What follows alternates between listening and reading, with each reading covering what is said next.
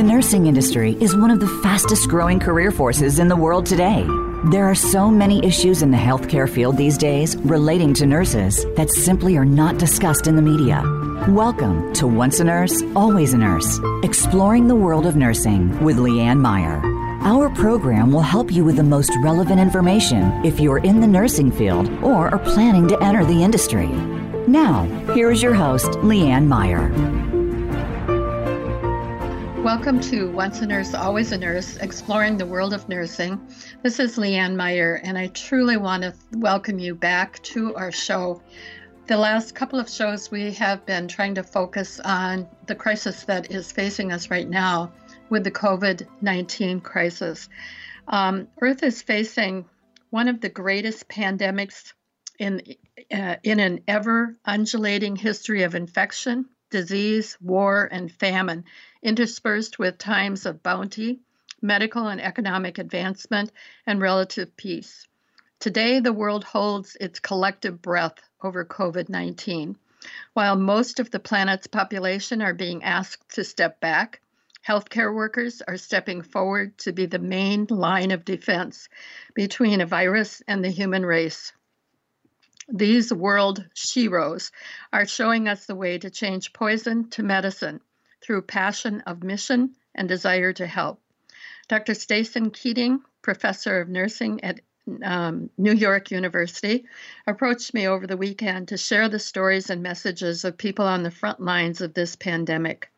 We took that information and did a show on Monday, March 30th, featuring the nurses and their stories and some possible resources. Today, Dr. Gary Yu is a college colleague of Dr. Stacey, and they are both joining me today to look at the epidemiology of this crisis and what steps need to be taken from here. So, Dr. Stacey Keating, um, could you just give us a brief bio of your background, how you got into um, uh, being interested in, in helping with this topic?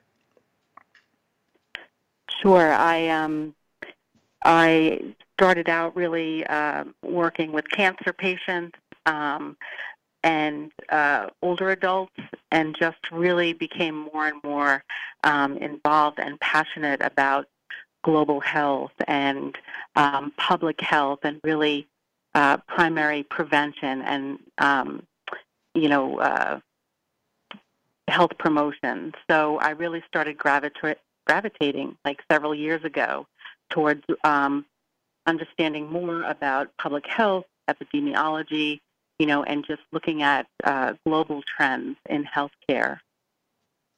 Thank you. Um, a very noble profession, and right now, so very important. Um, I also want to welcome Dr. Gary Yu. He is also a colleague and an epidemiologist at New York University. And I'd like to welcome you and thank you for coming. Uh, share a little bit about your bio background and then also um, uh, what has pulled you into this crisis. Yes, thank you so much for having me. So my name is Gary Yu, and um, uh, I actually um, I'm a public health researcher, but um, I, I, have my master's in epidemiology and I have my doctorate in public health and biostatistics. And really, what got me interested was um, listening to, um, you know, I'm an avid listener of local public radio. And so this past Sunday from 10 to 11 a.m. on local um, WNYC public radio, there was a very interesting segment called uh, Dispelling, Dispelling the Myths of um, Armchair Epidemiology and Half-Baked Science. And they actually talked about the rise of these pseudo-epidemiologists or so-called these coronavirus influencers.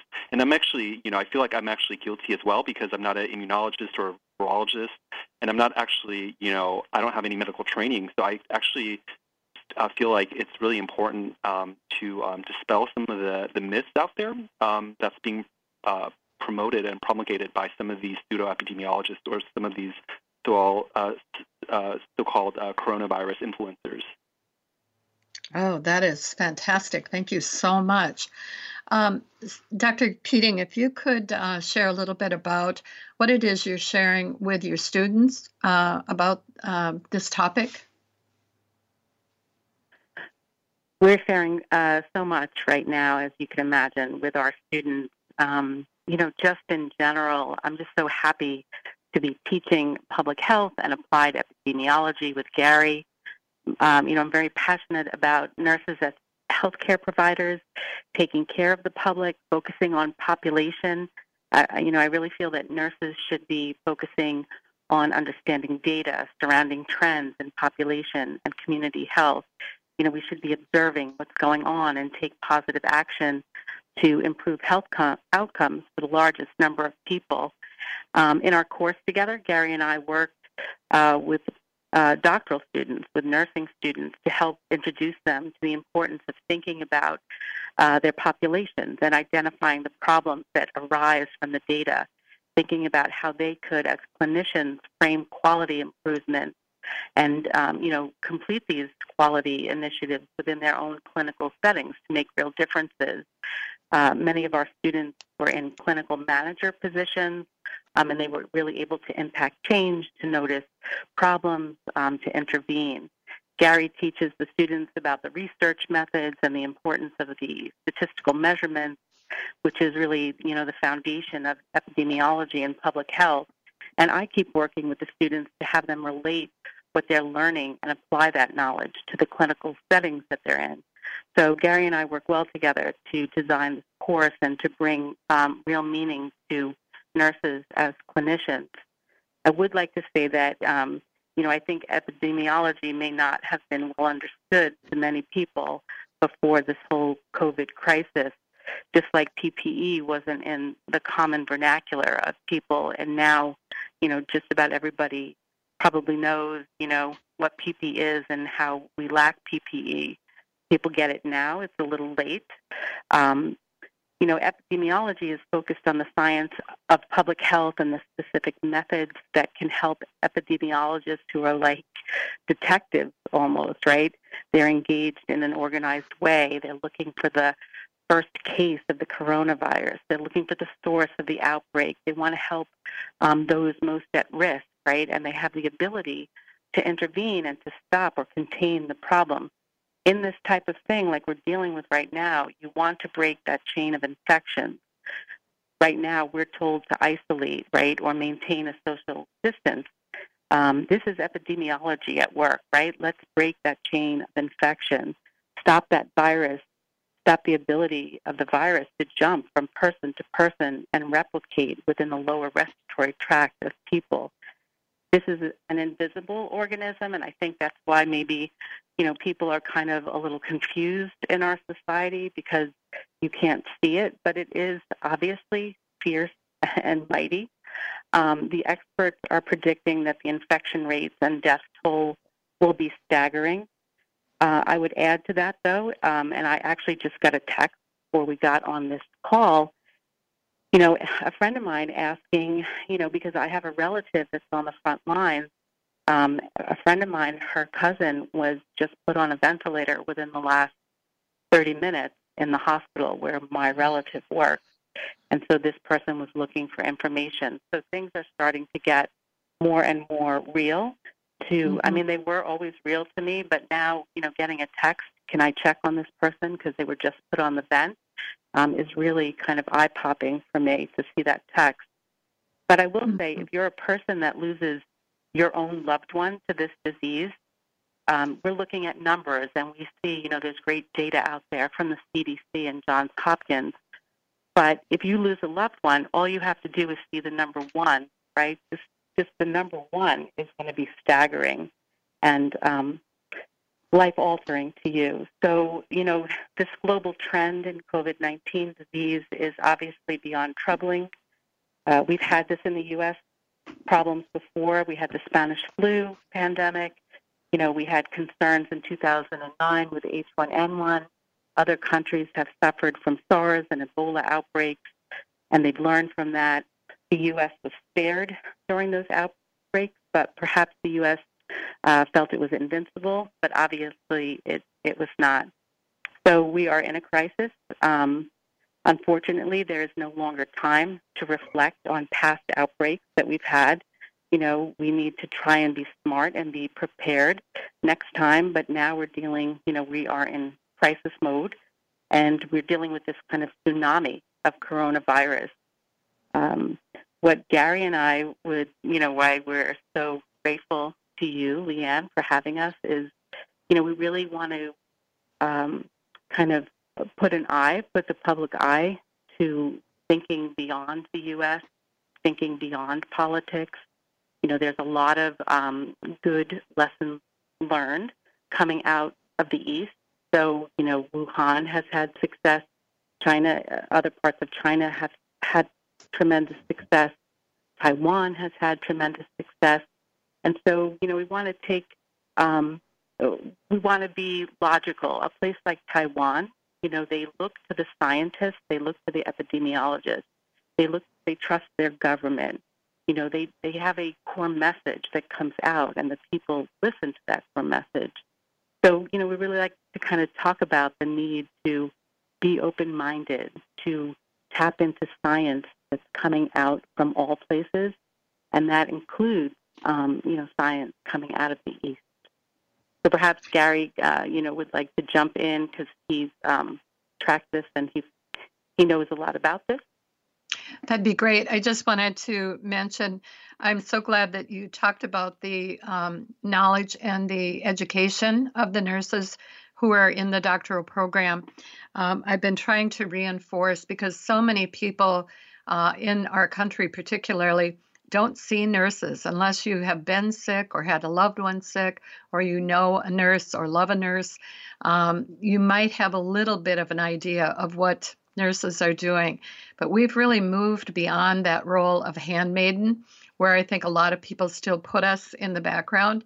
And I want to make sure that people know that nurses now are very much an integral part of the, the partnership between doctors, nurses, lab, all of the other areas of, of um, healthcare and healthcare workers. So I'm really glad that you put that in.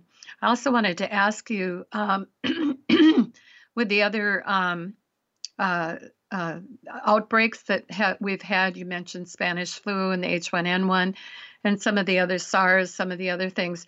Do you think that our country was more prepared in those previous uh, outbreaks that perhaps we might have had more uh, negative outcome had we not been as prepared? Yeah, I'm going to let the epidemiologist jump in okay. here. Okay, so, great. so, Dr. Yu, go ahead. Yeah. So you know, I first want to say that I want to sort of preface, preface and make a disclaimer that whatever I'm about to say, that I make sure I properly cite any sources to back up any of the statistics, any of the numbers, the facts, so that if listeners have any questions, comments, or concerns, that they can actually go back to the original source and hold me accountable to what I'm about to say. And that's really what I learned from this um, uh, this local public radio program this past weekend was that you know there's a lot of um, sort of false information being spread um, currently, you know, online, and so it's just really important for listeners to be able to distinguish, um, you know, what what are the half truths from uh, the noise, and basically the, this idea that people are are giving out sort of less than perfect information um, in a sort of in an environment of having no information right now. And so, you know, is that actually good or bad? So we, I, I would call on the listeners to actually you know, listen very carefully and, and to sort of ask themselves what, what our agenda what, what our agenda is as we're saying these things so that they can actually hold us accountable. And, you know, I'm going to make sure that, you know, everything that I say, like every sentence and all the numbers and all the facts, that I properly source sort of where I'm getting this from before I start. Yeah. I just want to put that out there. Thank you. I appreciate that. And if you could send those sources to me, I'm starting a um, a, a portion of my website that's going to be called COVID Corner and I'd like mm-hmm. to be mm-hmm. able to put those uh, resources out to um, anybody who's interested in in uh, following Absolutely. them. Absolutely. Thank you. So go ahead, talk to us about where things are at now. I would just, you know, point out um, just, you know, a couple of quick pointers with the um, with the situation in Wuhan and how the um, the medical staff has, have done such a great job keeping um, the, situa- the situation uh, under control now. So, you know, again, if you look at the, the Chinese media, um, from Chinese media sources, the fact that they haven't had any new cases of coronavirus for now, for the, for the past five days now, I think is very promising. they're starting to lift some of the um, social controls that they have on the city. They're starting to restart bus lines and subway lines throughout the city, um, highways um, linking the city and also the province to the rest of the, the country now. So it seems like life is slowly but surely, you know, getting back to normal. And the good news about that, especially, is um, the uncertainty of knowing when does life return to normal. It's almost like um, if we're on a two-week, um, uh, we're sick and we know we're going to be out for two or three weeks. Um, you can kind of prepare yourself for that, and you can do anything for three weeks. But if that three weeks could possibly stretch to 18 months, people get really scared. So I, I think that's really an important part of this. So um, just go ahead and, and talk from your point of view. What what is it that you want our audience to know? And this is a worldwide audience, including nurses, but also every other uh, area of healthcare workers. Yeah, I just would uh, throw out some some quick, um, just some quick things that I found really interesting looking at um, what's been presented on on the Chinese media. You know, something that I found really interesting was that you know around 90 to 91 percent of the uh, patients with the coronavirus were actually treated with a hybrid uh, tailored treatment of Western medicine plus supplemental traditional Chinese um, medicinal, medicinal herbs um, in addition to the Western medicine, which I found really, really fascinating. And I thought that that was something that the Western media wasn't really reporting on. Um, and that's something that, you know, also it could be due to the fact that most of the reporting that's coming out of China has been in, in Mandarin. And so they've just recently started to ramp up the translation of some of their um, news segments. So I thought that was a, a really interesting key point that, you know, some of their new novel treatment plans, not only just the tr- traditional Chinese medicine to uh, alleviate some of the symptom burden from some of the, the more toxic um, Western medication that they're using or some of the procedures they're doing, but also, you know, new innovative ways of respiratory support and also experimental plasma therapy as well. Say more about the respiratory support. Well, I, I you know, again, I'm not a um, a medical expert or anything, and this is just based on my quick glance of um, of what uh, what I've seen on the Chinese media and the brief mentioning of it, of the, just the phrase on Chinese media, I would actually encourage those of uh, of the listeners that have more of a medical background than I do and more of clinical experience, they can actually go to this website that um, you know the ex-founder of Alibaba, Jack Ma, who has a foundation, who basically um, decided to create this website based on his Alibaba Cloud platform to actually disseminate some of the successful Wuhan uh, treatment plans and treatment protocols and standard operating procedures to the rest of the world. So it's covid-19.alibabacloud.com, and you can actually download the report and you can actually read in depth some of the different types of respiratory supports that they're trying, some of the different types of plasma therapy, and also some of the different types of uh, traditional Chinese herbal medication that they um, are claiming that they, they, that they that they've tried on um, 90% of the coronavirus patients that they're having um, that, that, that they're claiming as well as to having success with um, with the amelioration of symptoms. That's interesting because there was a rumor that went around on Facebook that um, what cured a lot of the people in Wuhan was tea, drinking tea, and I'm wondering if the the herbal aspect of it brought people to think that it was tea specifically. Mm-hmm. Um, mm-hmm. Interesting. I wondered where well, that I, came I from. Yeah, I can't speak about tea, and I'm again, I don't know anything about traditional Chinese medicine as well. But you know, people are interested. You know, they can actually download the report, and they actually list all the formularies, all the all the formularies of all the traditional Chinese herbs that went into each of the different tailored plans of whether or not people were mild, moderate, or severe, at what stage of the symptom early on during the, the during the early on during the onset, while they were battling while while they were battling the disease, while they were nearing recovery. So they had different sort of Chinese traditional medicine treatment plans, and they actually list all the different amounts, all the different types of Chinese herbs. And I don't know, maybe there were some ingredients that were also common in in some of the tea products. You know, I'm I'm I'm not familiar with that, but I would definitely encourage the readers if you're interested. You know, go to that website, download the report, look more more into some of the formularies of what the traditional Chinese herbs that they use. You know, what, mm-hmm. Yeah. I'm I'm curious. Um, also, the this is such a different um, uh, virus because of the fact that it sheds before many people are having symptoms of it. And I'm wondering if there's anything you can shed a light on that. How or or why is it that this virus is so different in that way from other um, viruses we've dealt with? I don't know if you know if Dr. Keating wants to um, talk about this more because she has much more clinical experience than I do. I, you know, again, so this is just my quick glance at what the Chinese media is reporting, but I think Dr. Keating probably has more insight about this clinically than I do. Yeah, I would, Dr. Dr. Keating. Well, the things that I'm reading, right, because it's the novel coronavirus, so there isn't a lot of information out there on that, and I think, you know, um, that's the problem, right? Some people are getting the virus and they're walking around and they don't even realize that they have symptoms of the virus.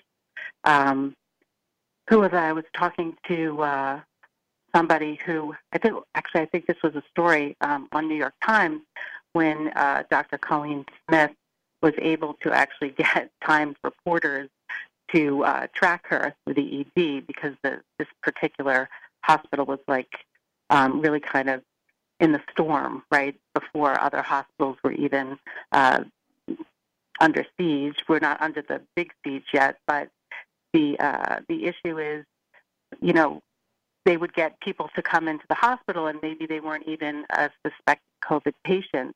They might have come in for some other kind of uh, ailment. But then when they did a scan of them, they found that the lungs were consistent with what they would call COVID lungs. So I think, Leanne, it's like, I don't think really anybody can tell you yet, you know, um, you know how the virus operates. They do know that people that um, are positive for the virus, right? It could take up to 14 days before it actually exhibits signs. I just read today that on, you know, usually the latest point will be like 11.5 days, but it can take up to 14 days before you even kind of exhibit signs. I think the average of, is about five days, though. But there's just so many aspects of it that we don't know. How come some people get it? They don't really know that they have it. Um, some people get a pretty significant case of it, but they're able to stay home and recover. It's these people that you know, get a really bad case of the virus. And um, I was just reading Atul Gawande's article on this. You know, from a science perspective, they kind of want to know is it dose dependent? You know, we're very worried about our healthcare workers, right? Because they have the most exposure, right? So they have the biggest dose. So is that going to make an impact? There's just so many unknowns that we mm-hmm. need to share information and study this. Um, you know, and this is what's very perplexing and very. Uh, in Boston, they've tested a lot of their healthcare workers, and a lot of them are coming back positive. So, mm-hmm. if those people are exposed over and over again to COVID patients, you know, are they likely to get very sick? I, I think time will tell, unfortunately. Mm-hmm. And it makes a lot of sense. Again, I don't know how much um, people really understand. You mentioned the PPE, which of course is personal protective equipment. Um, the the lack of that, and I don't know if either of you have any insights into why we're so deficient in all of these things. Um, I guess the things that I have heard is because so many hospitals uh, operate through computers and they're on a just in time ordering system. So they know as an average over a period of time how much they use in their facilities. And it's like when they're just getting to that point of being a little bit low is when they order and get more. So um, you never have you know the amount of PPE available that would be needed for this kind of thing when you're going to have anywhere up to 200,000 plus uh, patients that are involved. Um, I'd like to come well, back and talk about that. We, uh, I'm going to hold that because we're just right up against a break. Let's um, go on break, and then we can come back. And I'd like both of you to maybe uh, talk a little bit about that issue. And um, so, this is Once a Nurse, Always a Nurse, exploring the world of nursing. I am Leanne Meyer. and I'm here today talking with uh, Dr. Stacen Keating, who is a pres- professor of nursing at New York University, and Dr. Gary Yu, who is an epidemiologist at New, New York University also. And we'll be back in just a few minutes.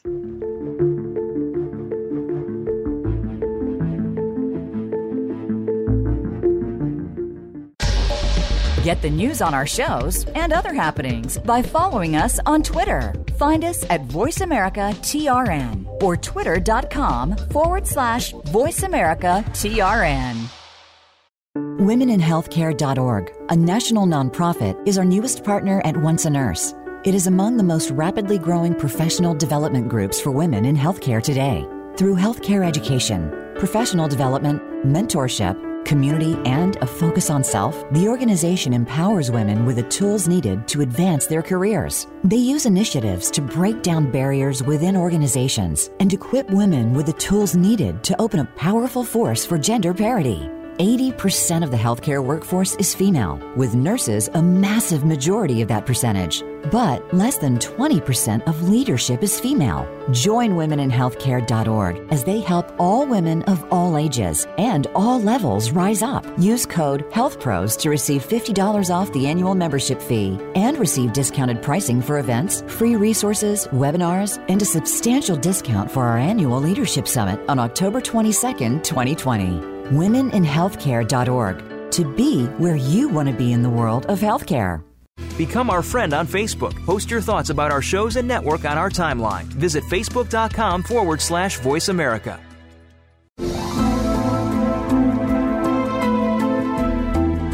You are listening to Once a Nurse, Always a Nurse, exploring the world of nursing with host Leanne Meyer.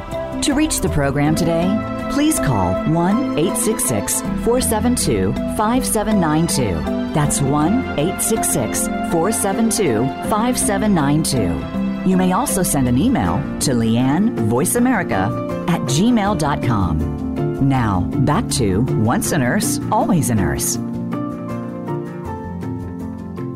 This is Once a Nurse, Always a Nurse, exploring the world of nursing, and I am Leanne Meyer. Thank you so much for returning to, with us uh, after the break. We are talking today about COVID 19 epidemiology in a nutshell, and what do we do from here? My guests are Dr. Stacen Keating, who is a professor of nursing at New York University, and Dr. Gary Yu, epidemiologist at New York University. We've just been talking about some of the aspects of, of um, uh, epidemiology. People have uh, kind of become uh, armchair epidemiologists, and without any real basis in science to back them up, they're putting some pretty bold statements out there that just end up being very confusing for patients and even healthcare workers. So um, we were just talking about uh, masks and personal protective equipment. And I wondered, um, Dr. Keating, if you could talk a little bit about um, how can it be in a country like ours? That seems to be the question we keep asking. We, we have so much wealth. How can it be that we are so lacking in this equipment that is so necessary, not just for the patients, but also for the nurses?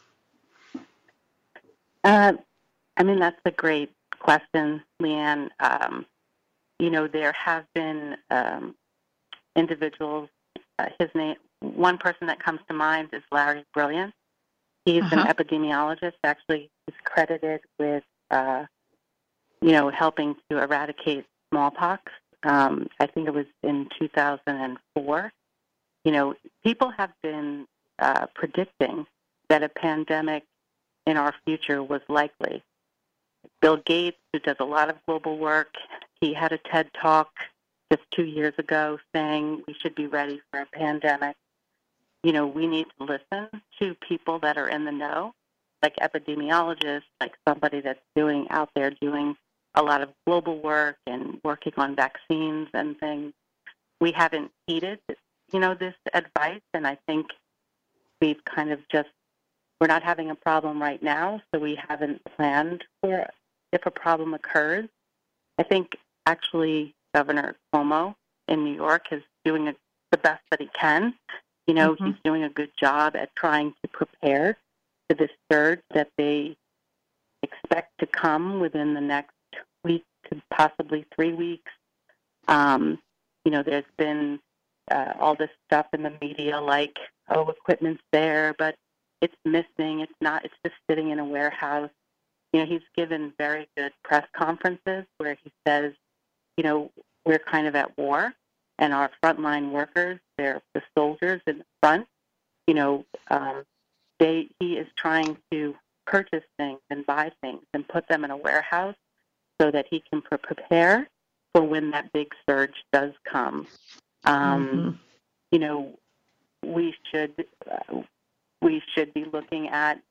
You know, we kind of have to deal with what we have right now. Um, I hope going forward that we put better people in place that will help us prepare for a pandemic.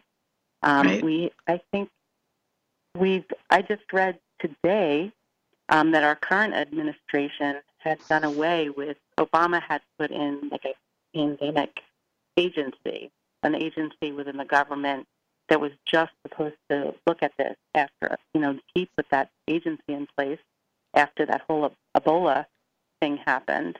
But then, um, you know, that was disbanded in the current administration. So, excuse me, I, you know, we need um, we need to deal with what we're dealing with right now. Uh, and then going forward, I hope next time we can learn from our mistakes and not and be prepared for when it happens again. It seems like a lot of uh, the challenges are human nature. Um, I've heard in the past that it seems to be um, that as humans, we're more geared to reacting to a problem than we are in pre- preparing for or preventing problems. Um, it's kind of like when that woolly mammoth is coming at us, we know we've got a problem. We're trying to figure it out. Um, but we'd like to be able to plan so that we don't have to come face to face with that that creature or that and that monster. um, Dr. I would you, also you like have... to ask. Yeah, I would Go also ahead. like to add that the, the, the response between what the United States has done and what the Chinese government has done in terms of PPEs has been just strikingly. Oh, it's just like Correct. night and day. You know, I just want to throw out some of the numbers. You know, by the beginning of March, over 65,000 pieces of medical equipment had already been sent to the province surrounding Wuhan, Hubei province, including medical equipment, ventilators, ECMOs, um, other types of PPEs, including N95 face masks, surgical gowns, gloves, um, goggles that were transported from all different regions of China to Wuhan. And, you know, and that also speaks to the mobilization efforts of, you know, their central government, and you know, and also to plug the shortage of of um, of protective suits, masks, and other medical supplies. They, you know, they asked, they demanded, you know, Chinese manufacturers from various other industries to mobilize from, you know, from from uh, the car sector, from mobile phone makers to the, you know, state-owned petrochemical companies. And so within a month, from like late June to late February, daily, you know, just for face masks, daily capacity of face masks rose from 8 million to over 50 million. And so, and wow. then they, they took those high volumes of medical supplies and they basically concentrated and directed it to Wuhan and, and uh, Hubei province, the you know the, the most impacted region in uh, in that area for for the coronavirus. So, so basically, the mobilization in, in terms of what the Chinese government has done versus what the United States is sort of not doing right now is is just striking. It's sort of like like uh, like night and day to me. Mm-hmm. Well, and and again, that's experience, knowledge, understanding of uh, a, um, a, very broad um, concept of it. I, I, think the administration that we have now has talked about, um, you know, who knew med- medicine was so complicated. Um, anybody who's involved in medicine knows that. So um, uh, I had also heard that um, China was one of the largest manufacturer of gowns for healthcare uh, uses. Uh, I don't know if you know any truth to that, but I'm wondering if they're still putting out the same number of um, production that they were before for the rest of the world. Mm-hmm. I, you know, based on what I've quickly glanced through Chinese uh, news media, it seems like they are um, maintaining that level of production too. And I, w- I would just say that in, in addition to PPE, the the, the spending uh, something that hasn't really been well told is basically the mobilization of 42,000 medical staff, Mm-hmm. which basically is which was comprised of 330 different medical teams from over 19 different regional, provincial regions and municipalities in China. So they were able to just basically mobilize extra medical staff from different regions and to basically mobilize them and to send them into Wuhan at a moment's notice, which is similar in the United States. It's sort of like you know asking you know excess you know health workers from states that are less impacted to sort of support the states that are much more heavily impacted, which is just Mm-hmm. you know the speed at which they did that was also very very important in helping them control the epidemic early on. Right. Um, things that that the lay people don't really think about, and I guess I think about it because I've done so much training, is that you know once you've moved all these thousands of people to the places where they need to be, they need to be trained with the equipment that that is there. Uh, one ventilator is not the same as another ventilator. Um, you know, just uh, hundreds of different things that uh, have to happen. So it's not just, I think a lot of times people think, well, a doctor's a doctor, a nurse is a nurse. You take them from one place, put them somewhere else, and they're they're perfectly fine.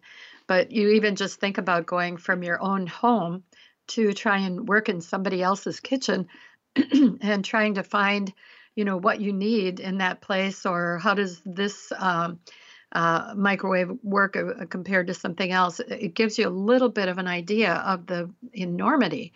Plus, we're trying Yeah. to bring in uh, new grad RNs. I've heard are being pulled into service, and um, some of the um, interns and residents are being asked to come and, and do patient care. So, uh, Well, this is happening in New York right now with, um, you know, uh, hospitals actually, you know, where a relative of mine works. Um, you know, my relative was working on a certain type of unit, was not in the ICU, but now almost the entire hospital has turned into what they call COVID units. Right. So now they're taking nurses from other units and they're giving them like a two hour um, kind of crash course and they're Mhm. putting them into these COVID units where patients are ventilated, where patients are Mhm. getting um, drips of, you know, sedation drugs. And, uh, you know, it's just, um, it's just not an optimal plan. Another person that I just spoke with yesterday uh, worked at a small hospital, all gone to COVID units pretty much. The hospital is about a 200 bed hospital. Now they've changed it to a 400 bed hospital, and the plan is in, in coming days to make it into a 600 bed hospital. yeah. So, um, you know, uh, we're kind of like running by the seat of our pants. If you listen uh, to the nightly debrief from Andrew Cuomo, you know, you get a lot of good information. And, you know, what I learned last night, which I knew already, but it was nice to hear it like so articulated. Uh, New York City, you know, a place like New York City has public hospitals, private hospitals. You know, they all kind of work as independent agents. You know, they're not they're, they're not sharing medical records. You know, they have their own their their own right. individual agency. But Right. because of the magnitude of the problem, they have gotten together these key administrators, and now they're going to work together. So Wonderful. You know, if one hospital is getting a surge and they're down on certain supplies for the first time, they're going to be calling their colleagues at- at the next hospital and Mhm. saying, "We're down on gloves," or "Where do you have Right. these?" Because if you can give them to us now, we will repay you. You know, if when things uh, Right. change. So there's uh, there's a very large effort to integrate at least that part of the uh, you know supply piece of it when you know right now actually so Mhm. now going into this month of april um, there's finally some cohesiveness and and the need to kind of work together Um, Dr. Yu, before we move off of the protective equipment, um, there's so much confusion about the masks and what masks are appropriate and which are not. What is the difference between an N95, a surgical mask, and just a regular um, cloth mask or a paper mask? Well, I can't um, speak too much about that, but I was, you know, I, and I would probably have to defer to Dr. Keating for her expertise.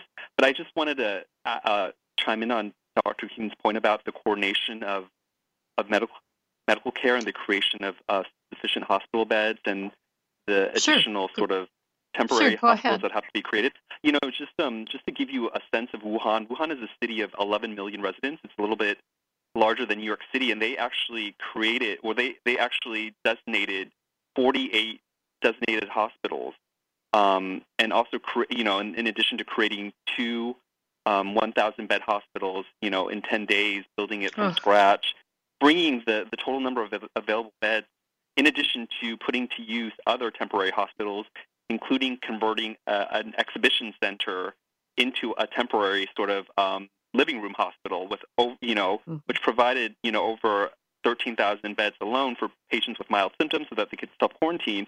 So they basically brought the total number of available beds to over 40,000 while prepping another 70,000 beds at quarantine sites. So this is the, the magnitude of of what they did to basically make sure that the whole medical system was not overwhelmed in such a short amount of time, which is just, hmm you know, it's just catastrophic, you know?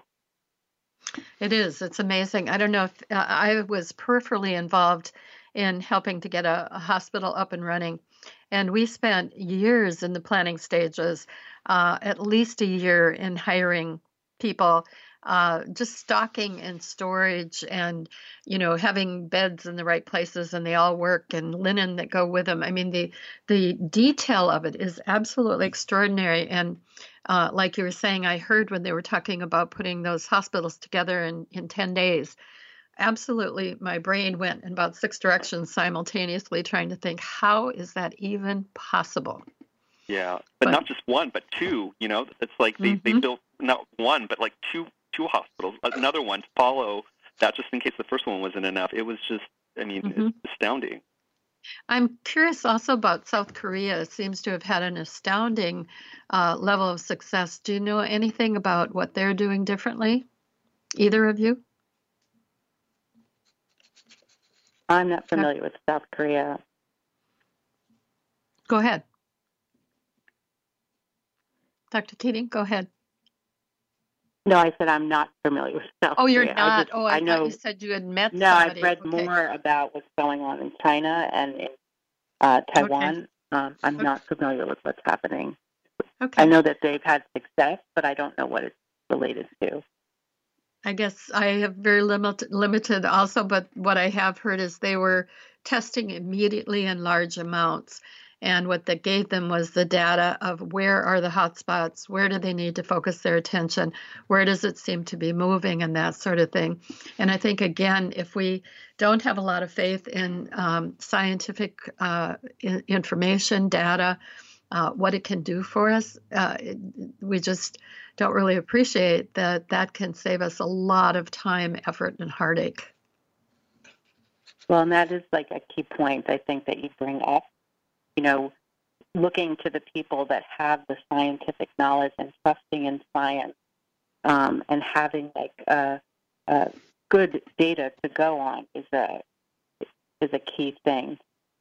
Facing the hot spots, you know, from all that we're learning, that's not really going to be, you know, really what they say is that we should really close, kind of shut down the United States for a couple of months because, you know, and we can see that people are kind of scrambling from place Mm-hmm. to place, right? They they want to, you know, leave New York. I had a student just today send me an email. You know, her parents are concerned. She's in New York, so they're buying her a plane ticket, and now she's, uh, you know, she needs to go someplace else. People that are trying to, um, you know, drive up north or go to their summer places, hoping to. Uh, but what they do is right. They don't maybe they're not exhibiting symptoms, but maybe they do have the virus. So then they're Right. just bringing that to the next place.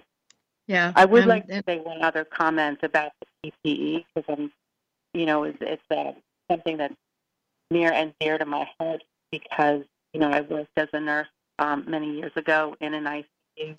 Although um, I can't really fathom what's going on now as far as the extent of having nine, ten, or 13 patients pass in one day. I mean, Right. I've been at the bedside for those things when they've occurred, you know, um, on individual, like your patient may pass on a certain day, but you're not dealing with that volume of 10 people, 13 people in a given night. Right. So I am very focused on, uh, you know, what's going on. The patients don't have family members at the bedside when this happens because they're not allowed to be in the hospital. Um, And so nurses and doctors, you know, doctors are working around the clock. Nurses are working around the clock. They're calling them in for extra shifts when these things happen. Um, you know, nurses and doctors are trying to resuscitate patients and you know when you're trying to code a patient and perform cpr that puts everybody at risk again Right. if you look at um, there's a very good documentary on um, like a 30 minute documentary following doctors and nurses in wuhan you know they have like hazmat suits on right they're Right. all um, you know they're very protected Right. so, uh, you know, having Like- um, the like same what we saw with the Ebola crisis, that kind of thing. exactly. You know, and so that kind of protection, um, I would not go into a unit without uh, the N95 mask Protection. is is fitted for the patient. So I'm sorry, it's fitted for the nurse or the doctor. It's a very close fit to the nose and the mouth, so it stops you know small particles from entering Right. Your your nose and your throat. Those other surgical masks, you know, they're more um, you know they're more loosely placed on the face. Mhm. Uh, you know, they're not really blocking the particles that that respirator, that N95 respirator, where you actually, when you work in a hospital, you have to be what they call fit tested for it. So they have to make sure that you know what size N95 mask for you, so that if you were, you know, prior to this happening, nurses were familiar with it because of having perhaps an occasional patient that had TB, where they would wear those special masks so that they would not inhale, um, you know, so they would not be at risk of contracting TB. Right. But We are coming really masks. close to the end here, and I wondered if each of you, in, in maybe a minute or a little more, could just share what would you like to see happen going forward. If you were, you know, uh, in charge of of this whole thing, what would you like to see uh, uh, being in place or going forward? So, Dr. Yu, would you start?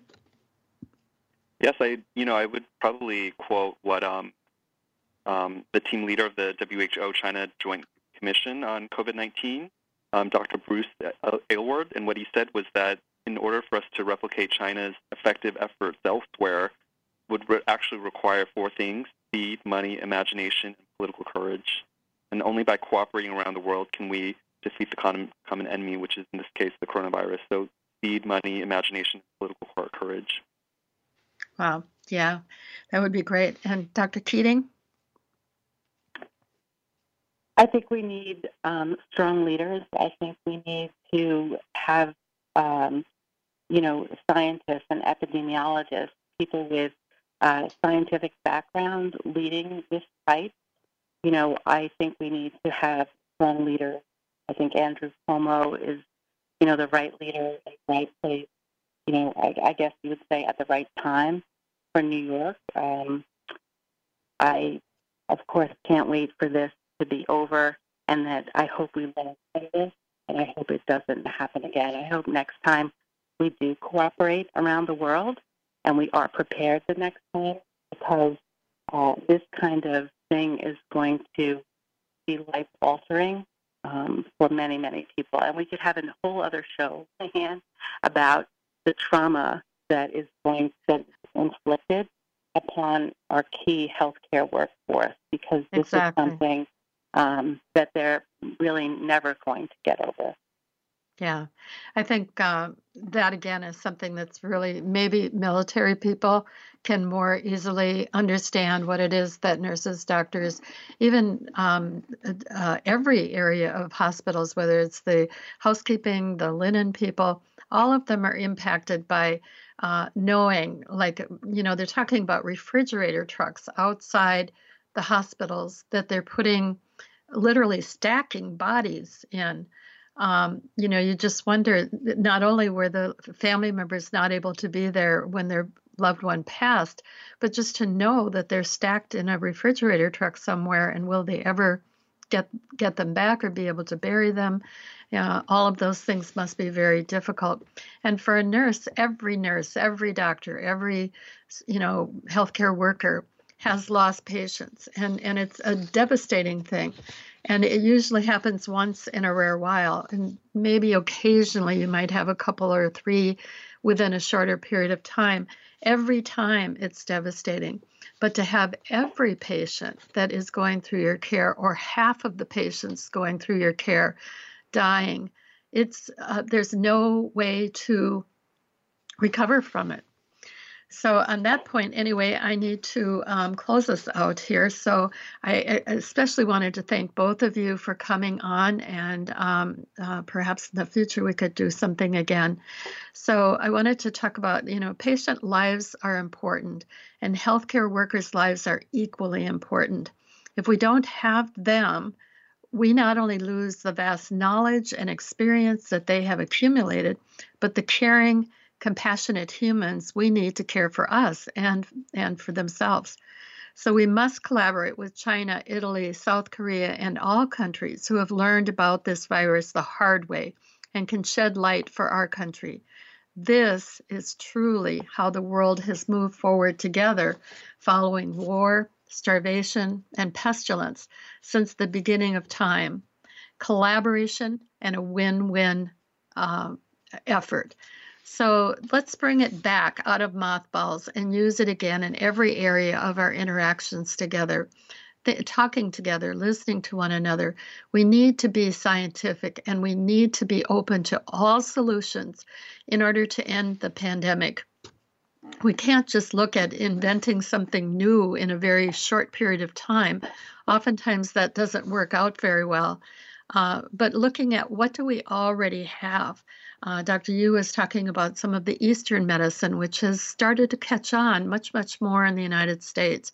How do we combine the, the medical model with um, uh, some of the other, um, uh, I'm forgetting the term right now, of um, uh, alternative medicine or complementary medicine.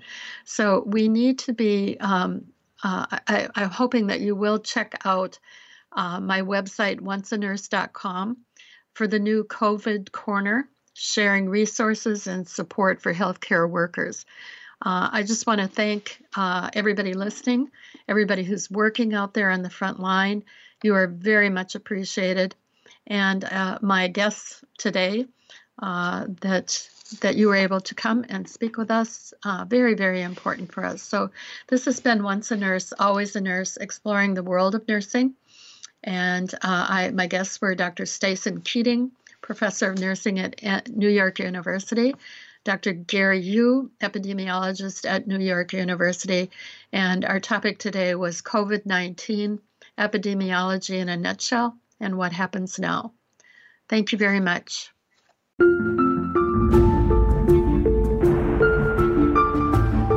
Thank you for listening to Once a Nurse, Always a Nurse, exploring the world of nursing with your host, Leanne Meyer. Be sure to join us again next Monday at 10 a.m. Pacific Time and 1 p.m. Eastern Time on the Voice America Health and Wellness Channel. Have a productive and insightful week.